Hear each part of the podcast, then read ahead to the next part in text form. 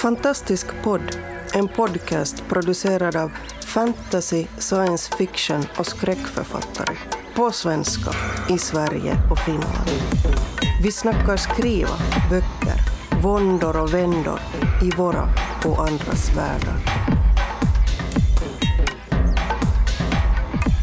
Nina, nina, nina, nina, nina, nina, nina, nina, nina, nina, nina, nina, nina. Ja, hej och välkomna till Fantastisk podd. Idag så är det eh, Stockholmsgänget som eh, kör eh, och det blir vi nästan ett Uppsala-gäng idag igen därför att vår kära Peter Berting har tyvärr meddelat att han inte kommer kunna vara med längre på podden. Helt enkelt för mycket att göra. Och så kan det ju vara ibland. Så vi får tacka Peter så oerhört mycket för det här året som han har varit med i podcasten. Hej då Peter! Ja, vi saknar, dig redan faktiskt. Nej men och eh, lycka till med allting som han står i. Sen så saknar vi faktiskt också Boel idag. Eh, hon är sjuk helt enkelt. Eh, så vi hoppas att hon ligger hemma och kurerar sin röst så vi får höra hennes vänna stämma vid nästa tillfälle. Eh, så idag är det alltså jag, Oskar Källner och med mig har jag Anders Björkelid och Erik Granström. Och idag så tänkte vi prata om det här med eh, intern logik, att hålla saker och ting eh, konsistent i världar och i berättelser. Erik, det var ju du som föreslog det här ämnet. Vad var det du tänkte på? Vad var det som fick dig att komma in på det här? Ja, det var väldigt konkret. Det var att jag såg den här filmen Maze Runner. Och har ni nu inte sett den och tänker se den så får ni hålla för den en stund kanske då. Men jag slogs där av att det var en ganska underhållande film. Men när man börjar tänka efter så ganska lite egentligen så hängde det ju inte alls ihop. Liksom, varför gjorde de så här? Och vem skulle ge sig till att bete sig på det sättet och så vidare. Och då tänkte jag det där är ju ganska intressant. Någonting som dyker upp i böcker också. Och då tänkte jag det är ett lämpligt ämne för, för vår podd helt enkelt. Vi kan väl försöka hålla det hyfsat spoilerfritt. Om, om, om det blir en massa spoilers så kan vi väl varna innan. Men själva grundpremissen för Maze Runner, den är ju ingen spoiler. Så det, det kan man ju se vilken trailer som helst och fatta liksom vad det som handlar om. Så ska vi, ska vi dra grundpremissen? Jag har också sett den här uh, filmen. Jag har inte läst boken, men jag har också sett filmen. Ja, det är i princip eh, Flugornas herre. Så det dyker upp pojkar på ett ställe som, och de vet inte riktigt varför de är där. Och de är omgivna av en stor labyrint som är dödlig om man går in och blir instängd på natten. Eh, mer behöver man egentligen inte säga. Och det konstiga tyckte jag var att varför bygger man denna gigantiska och väldigt dyrbara eh, labyrint för det som då den är till för, som man får reda på efter, på slutet, kanske. Ja, just det, just det. En, en, en annan grej som jag störde mig på när jag tittade på den var ju det Eh, de försöker då eh, ta sig ut ur den här labyrinten. Eh, det är några stora portar som öppnas till det här ganska avgränsade området som är mitt i labyrinten. Öppnas några stora portar på morgonen så man kan springa ut ur labyrinten och sen stängs de igen på kvällen. Eh, och där ute väntar faran som sagt. Och är man där ute på natten, då, då, då dör man liksom. Ingen av dem som kommer tillbaka efter en natt ute i labyrinten. Så har de liksom då några sådana maze runners som går ut och springer runt i den här labyrinten för att försöka kartlägga den. Och min omedelbara tanke var ju, men vänta lite, de har ju massa skog och grejer där mitt i. Varför bygger de helt enkelt inte bara liksom en, en, en, en bro, eller en, en, först en stege upp, ovanför upp på, på labyrinten. Och sen kan man liksom bygga små broar och grejer liksom hela vägen ut. Varför springa omkring där för? De har liksom varit där i, vad var det, typ tre år eller någonting. Det är ganska gott om tid att eh, konstruera liksom eh, broar ut ur det hela. Det, det, finns väldigt många saker som man kan... Det är nästan lika många som är Prometheus. Ja, Prometheus. Ja, den vill jag inte... Ja. Men ge oss inte. Det, det, det, tar vi hela, symbol. Det vill jag inte ens gå in på. Usch. uh. Ja, och liksom, har det där någon plats? Gäller det böcker? Det gör det naturligtvis också. Har logiken en plats? Så på vilket sätt? Det var det jag tänkte vi kunde prata om. Och Anders tycker inte det har förstått, eller? Eh, jo, alltså på sätt och vis. Men, men eh, jag blir lite sådär nervös också över den här... Um, jag, jag retar mig oftast mer på, på um, felfinnarna än, än själva de logiska hålen. Um, jag, är, jag är helt okej okay med den här känslan av att jag blir lurad av berättelsen under en, under en kort tid. Ja, det gör mig inte så mycket sen om jag upptäcker att det är fel. Alltså, vi, från början, långt tillbaka i tiden. Nu, nu är det en spoiler här. Nu tänker jag spoila en, en, berättelse här. Den handlar om några greker som belägrar en stad i mindre Asien som heter Troja. Och när de har gjort det i några år så bestämmer de sig för att det inte fungerar utan istället så lämnar de en gigantisk trähäst utanför stadens portar och åker därifrån. Eh, och eh, den helt logiska då följden blir att trojanerna tar in den hästen innanför murarna. För så gör man ju när man har fått en gigantisk trähäst av sina kompisar. Alltså det, det där det är ju världshistoriens äldsta berättelser om list och överlistande och eh, intellektet vinner över det råa våldet men det är ju fullständigt befängt. Eh, från början till slut. Jag menar, vad, vad, vad skulle driva någon till att ta in det här helt obefogade eh, fredsoffret i, i sin stad? Eh, som, till, som måste vara tillräckligt stor för att rymma en massa eh, grekiska krigare dessutom. Det borde inte vara så svårt att räkna. Så att jag tycker på, no, på något sätt har det aldrig hindrat den berättelsen att återberättas gång på gång. Så att på någon, någonstans där så känner jag att um, ja, jag, jag, vill ju inte skriva berättelser där, där läsarna blir besvikna på att, att allting bara havererar, att, att en plott faller i stycken för att logiken är fullständigt vansinnig. Men samtidigt så, så förutsätter jag på något sätt att jämt, varje gång jag skriver eller läser att, att det finns på flera punkter så, så har vi ett avtal, läsaren och tittaren och skaparen, författaren, att, att vissa saker får du faktiskt gå med på annars så, så kommer det inte här att fungera. Jo, jo alltså så är det ju. Alltså, um, vissa saker får de gå med på. Men hur mycket ska man svälja egentligen? Alltså, för min del finns det liksom en, en gräns. För mig, jag, jag, jag, tycker det är väldigt viktigt det här att det finns en intern logik. Den behöver inte alltid vara exakt samma logik som vi har i våran värld, eller vårt universum.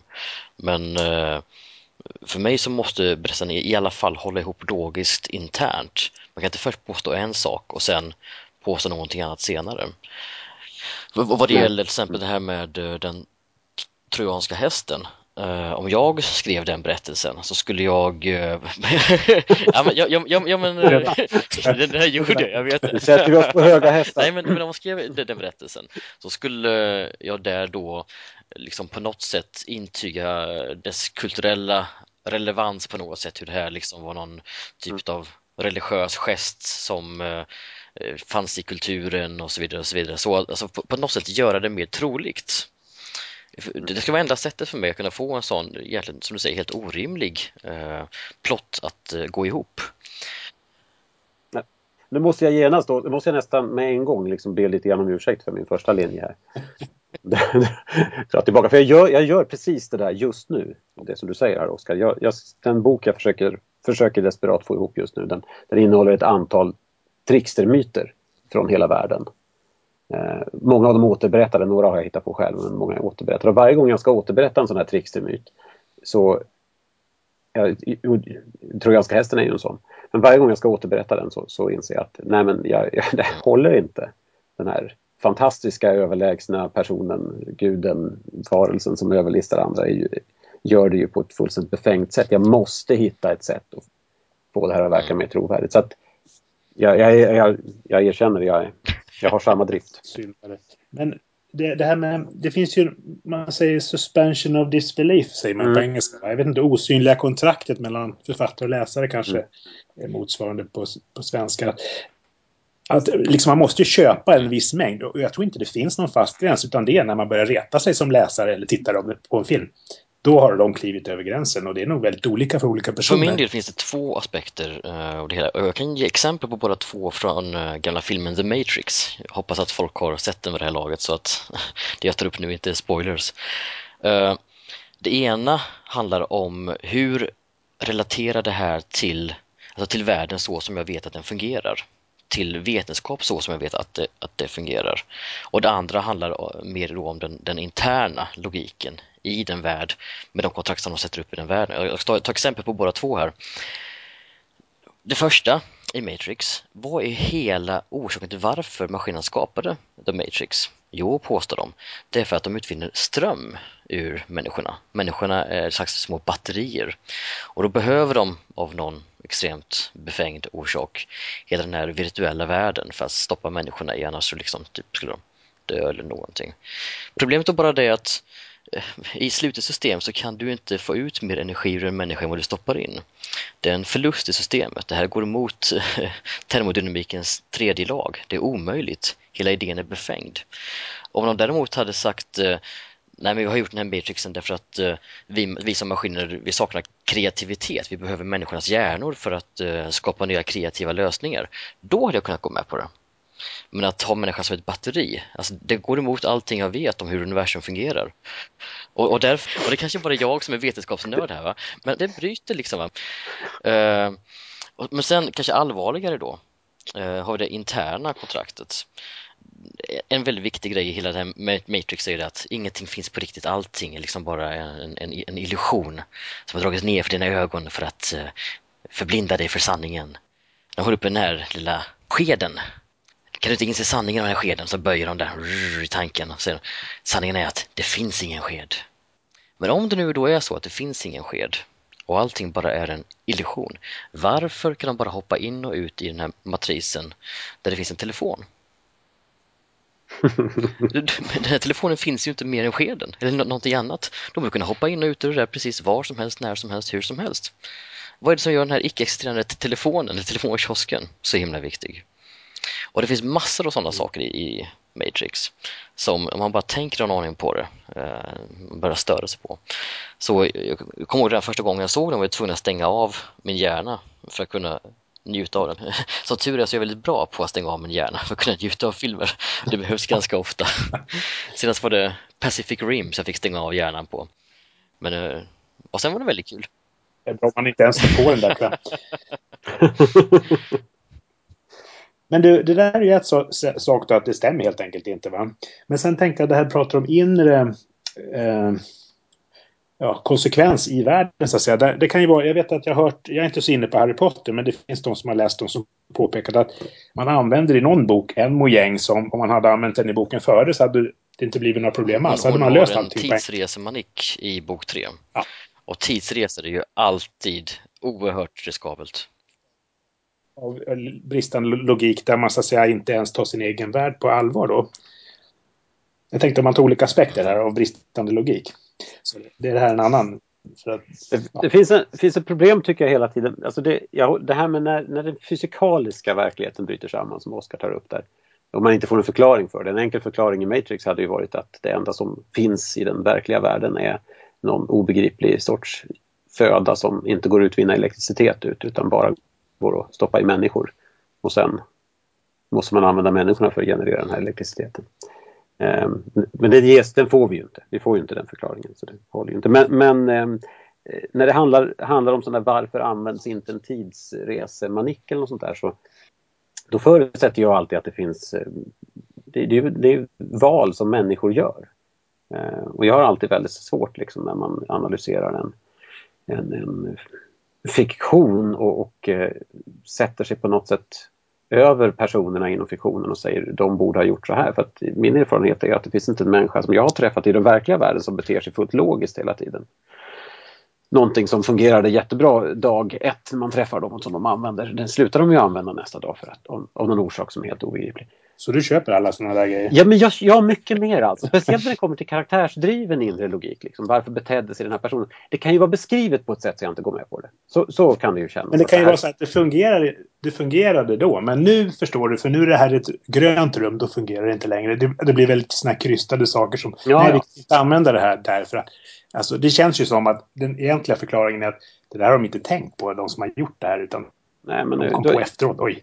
Då tänker jag ibland så att det tänkte inte personerna i fiktionen heller på. Nej, nej men okej, men det tycker jag ändå är en annan grej. Alltså, jag tycker inte, ja, okej. Det, det, jag, skulle jag egentligen vilja att en berättare där på något sätt var med på mina noter och, och gav mig en vink om att det här har glömt bort. Mitt problem blir ju det att om personerna i fiktionen då tänker på det här tämligen uppenbara sättet att lösa ett problem på eh, så blir de för mig lite korkigare. Och jag har svårt för lite för korkade karaktärer. Mm. Men jag, jag, tycker att det, det, det, Jag blir lite engagerad av det, för jag tycker att hela fiktionen fallerar liksom överallt. När man börjar tänka så. Hela så, Ringen-trilogin är ju helt meningslös utifrån den synen. Ja. Det är bara ett gäng idioter som inte fattar att man kan rida på örnar och Ja, och, det, och det blev ju så uppenbart i uh, de nya Bilbo-filmerna. Uh, jag vet inte om ni har sett dem. Men i film 1 är det väl som de landar med örnarna på slutet. Och så ser man berget i fjärran och slås man omedelbart av tanken. Mm. Men varför flyger de inte hela vägen dit? Ja, ja. precis. Den, den, finns ju, finns ju med ja. i boken också. Men um, uppenbarligen är det här böcker och berättelser som fungerar. Ja. Det är det jag menar. Ja, det, ja, det, är väldigt svårt att föreställa sig att det här, det här är havererat. Jag, jag, läste faktiskt, jag vill bara ta den för den är ganska kul. Jag läste på nätet en sån där uh, teori om, uh, om hur det egentligen var i Sagan om ringen. Därför att eh, som här författaren till det här det inlägget skrev, Gandalf är ingen, ingen dumbom. Han hade egentligen tänkt att eh, de skulle möta upp med örnarna på andra sidan bergen och eh, flyga in i eh, Mordor och dumpa ringen i vulkanen.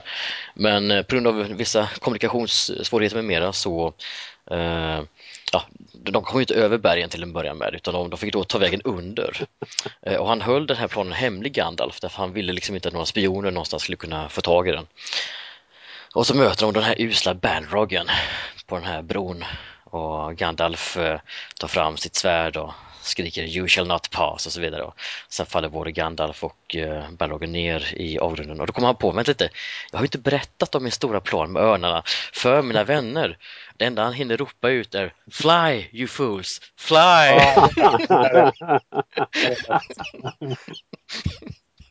Men, men om man plockar upp det här som Anders sa då med, med logiken, vilken plats den överhuvudtaget har i romaner och i filmer. Så, så alltså jag kan ju reta mig, kanske som du då, på när eh, det är för logiskt, när allting klaffar. Som, jag tar som exempel de här filmerna Mission Impossible och liknande, där man gör en ohyggligt komplex plan där varenda litet moment klaffar exakt alla tider hålls, ingen snubblar när de går och bär på något viktigt eller någonting. Va? Så går det ju väldigt sällan till på riktigt. Det är bara att åka tåg till Stockholm här från Uppsala så märker man det. Så, så, men frågan ha, ska man ha, ska man förvänta sig logik i en, i en berättelse eller ska man förvänta sig att nu har vi byggt upp världens apparat ungefär som Jönssonligan och sen bara havererar alltihop på någon dum detalj. Eller, eller så går det helt enkelt inte att göra så här.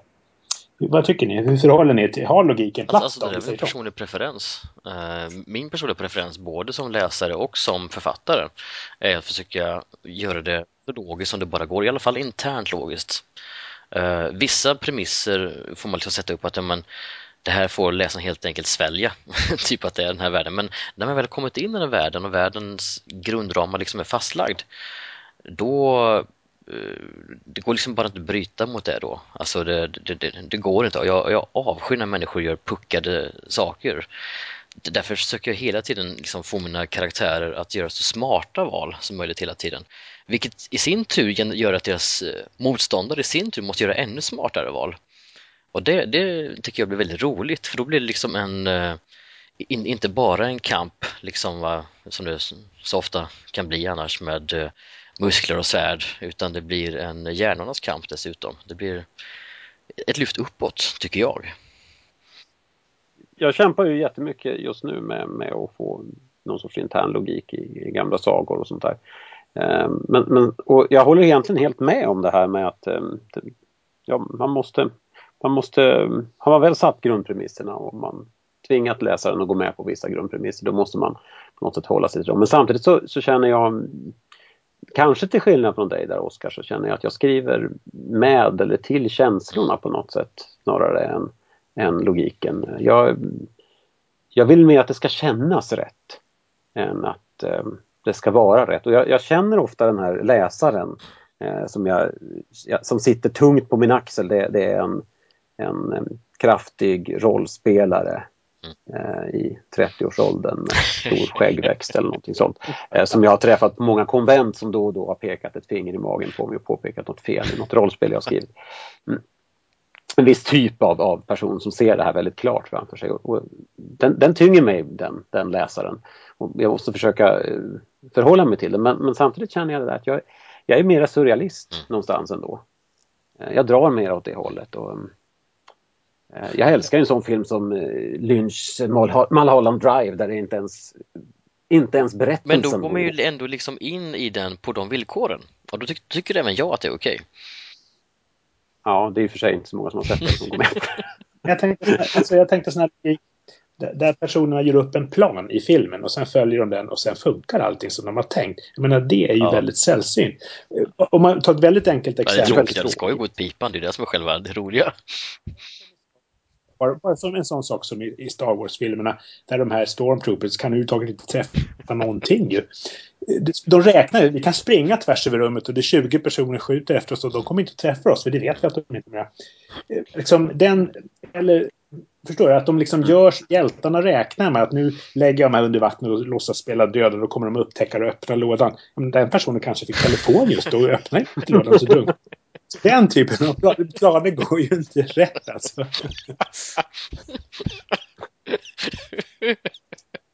Ja men, men det är ju underbart. Därför där tror jag någonting av den verkliga världens kaos.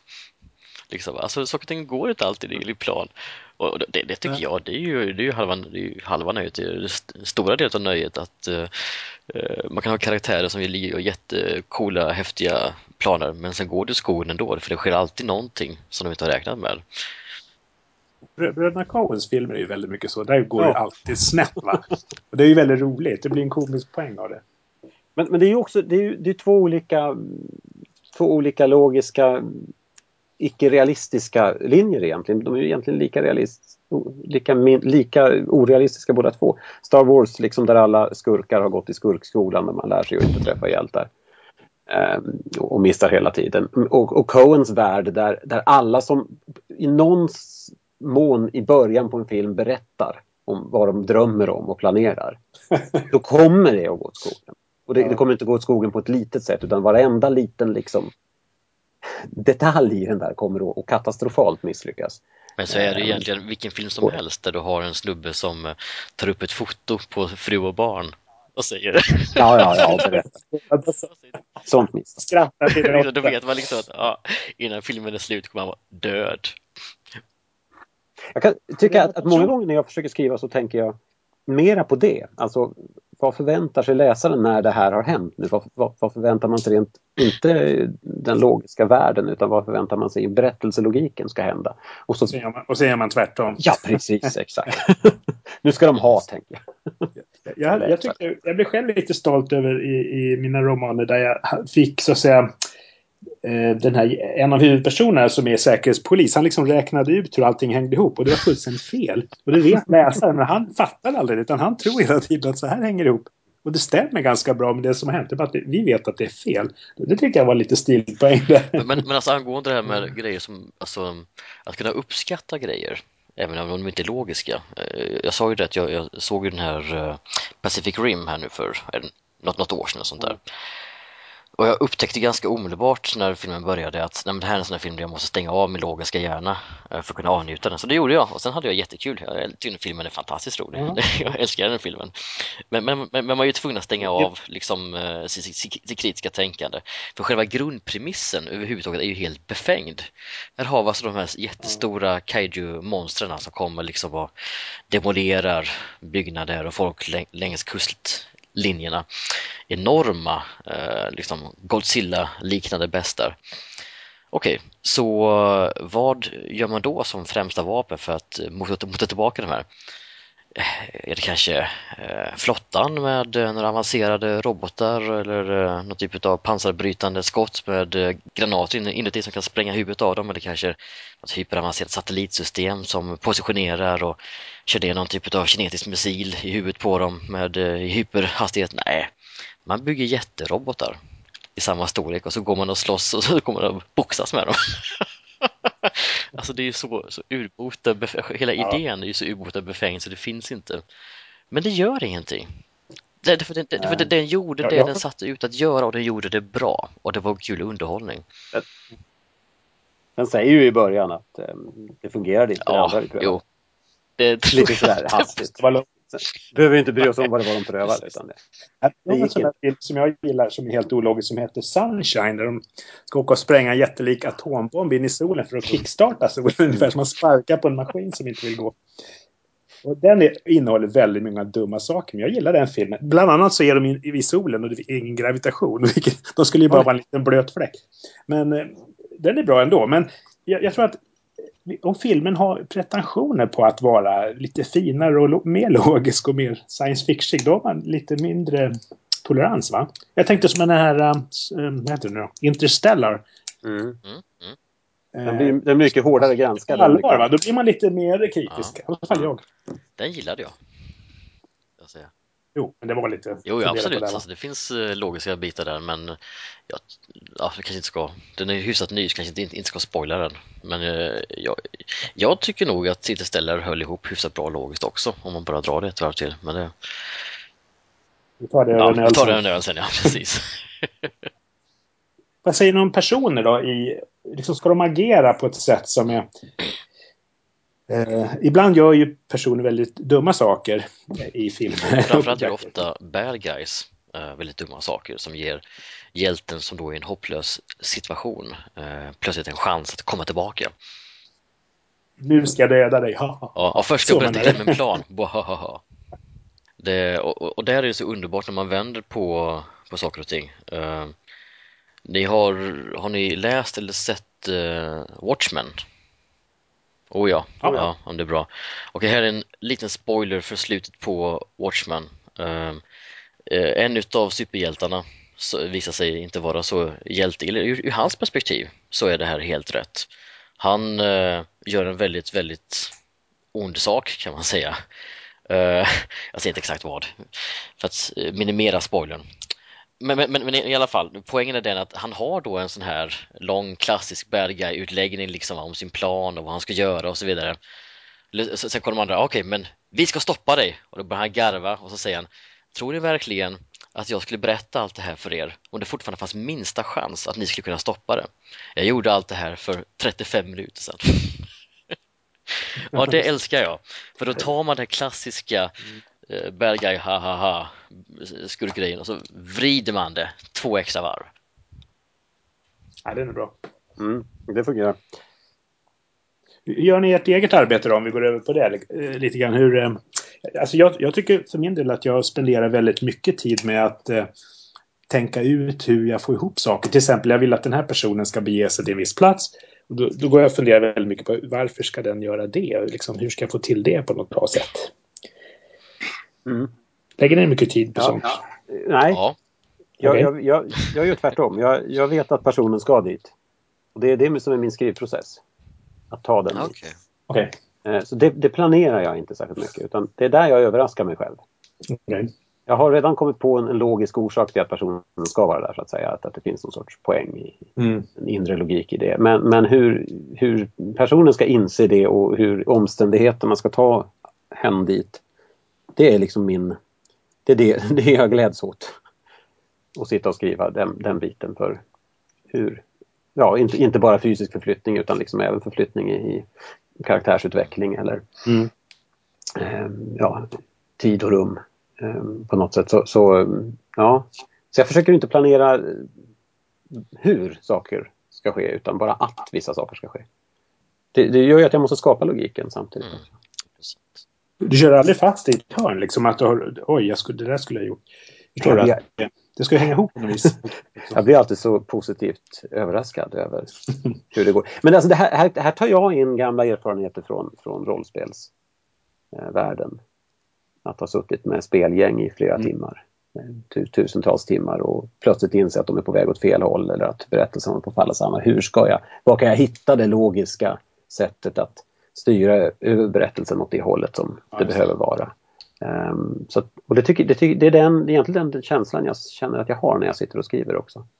Att nu, nu måste jag i stunden ta det här. Sen, sen är det ju självklart så att man redigerar och går tillbaka och fixar. Men jag försöker, den biten försöker jag inte planera någonting. Jag planerar mycket mer det logiska, hur världen fungerar och, och den Mm. ja, settingen. Mycket, mycket mer. Får jag, får jag ställa en helt annan fråga till er kopplat till det här? Mm. Eh, överraskar ni er själva med hur allt hänger ihop?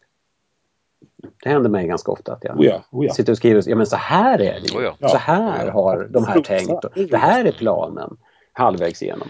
Händer det? Ja, Alltså jag har ju för det mesta, alltså jag är ju en sån där planerare som går outliner i huvudet, typ när jag är ute på promenad med barnen eller dylikt. Eh, alltså det, det, bara händer i huvudet att man strukturerar upp grejer. Så ofta har jag ju liksom en, en helhetsförståelse för eh, berättelsen. Ja, det har jag också. Det, uh, ja. Sen kan det ju dock hända såklart under arbetets gång att man inser att nej men vänta lite, det var så här det var. Och så växer någonting fram organiskt som var bättre mm. än det som man hade planerat. Ja, och då tar man ju det istället. Eller man ser ett samband ja. som precis. inte fanns förut. Nej men så, självklart. självklart. tycker jag också kan vara en, vara en häftig upplevelse för att ibland kan jag känna så här, vad smart jag har varit. Fast jag inte visste om det. Har man lagt ut alla de här trådarna som, jag inte, som, som inte betyder ja. någonting alldeles nyss. Men nu verkar det ju jätteviktigt det där som den där personen Precis. sa. Precis. För 15 kapitel sen. Det betyder... En grej som jag har från, från, jag spelade ju också rollspel en gång i tiden, det är att aldrig säga för mycket. Va? Utan alltid hålla det ganska vagt och öppet. Då kan du alltid ta en annan väg när du måste. Just det. Antyda. Ja, eller det, det påstås att. Inte, inte säga hur det är utan att den här personen säger att att det var på det här sättet. Ja. Ser ni en poäng, en estetisk poäng att få ihop det logiskt? Typ att allt faller på plats här. För att, nu har vi sett sådana filmer där det är en twist som gör att allting blir förklarat. Typ den där sjätte sinnet är ju sådana. Mm, mm, Alla är M. Night Shyamalans mm. filmer, och vis. Ja, mer eller mindre. mer eller mindre. Ja. Men det är tanken. På. Ja. Alltså, jag, jag älskar ju Twister. Alltså eh, tämligen många av mina egna noveller, eh, men även en del i, i de romaner jag skrivit, har ju twister.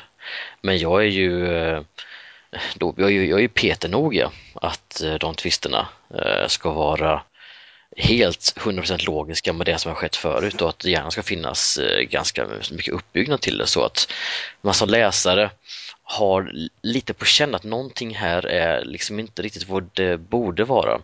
Så att eh, till och med kanske räkna ut delar av vad det är för någonting så att eh, läsaren får känna både lite ah wow och känna sig lite smart. när, när de liksom eh, säger att det var så det var, ja men det, det, visste, det här visste jag nog. Mm, ja. Sådär. Men det är farligt med twister också därför att eh, om man bara twistar grejer hela tiden så eh, kan det gå precis lika illa som för han, eh, jag kan inte ens uttala hans namn. Ja, precis. Challa, Challa, ah, det där, där, där, där folk hela tiden förväntar sig en twist och så blir man besviken på att twisten var usel. Mm. Är det ja, plats, plats, plats för twister i noveller? De är lite uppbyggda så, va? att det kommer liksom en poäng på slutet. Alltså, alltså novellen till, lämpar sig ypperligt för den sortens berättelser. Ja. Sen måste det inte alltid vara så. Men jag tycker om ja. det. Framförallt inom science fiction ja. och skräck tycker jag. Just för att uh, skräcken är ju väldigt emotionellt, alltså baserad. Man försöker få fram en känsla och då kan man ge en extra liten skräckkick på slutet. Man liksom ser att ah, det var ännu mer fasansfullt kanske än vad jag hade förväntat mig. Och vad det gäller science fiction, de är väldigt uh, idébaserade ofta. Och då kan man twista den där idén ett eller två varv till liksom på slutet. Uh, så ja, jag tycker novellerna passar uh, utmärkt i det formatet. Det är svårare i sådana fall tycker jag nog att, att göra det med fantasy faktiskt som mer liksom är, ja och, ja, och i, i romanformat också är svårare att hålla liksom ihop det. Det blir mer kanske snarare då som en, som en deckarnöt kanske snarare som man långsamt nystar upp liksom.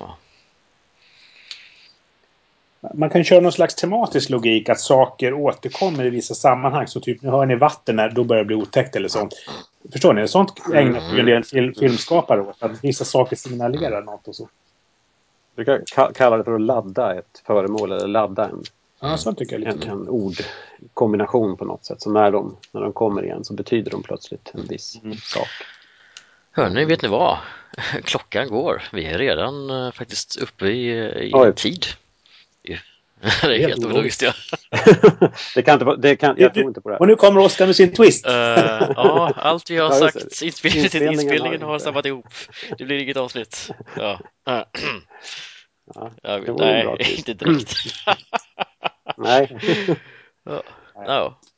Jag undviker gärna den. Ja, mm. nej men uh, tack så hemskt mycket. Det var trevligt att uh, samspråka.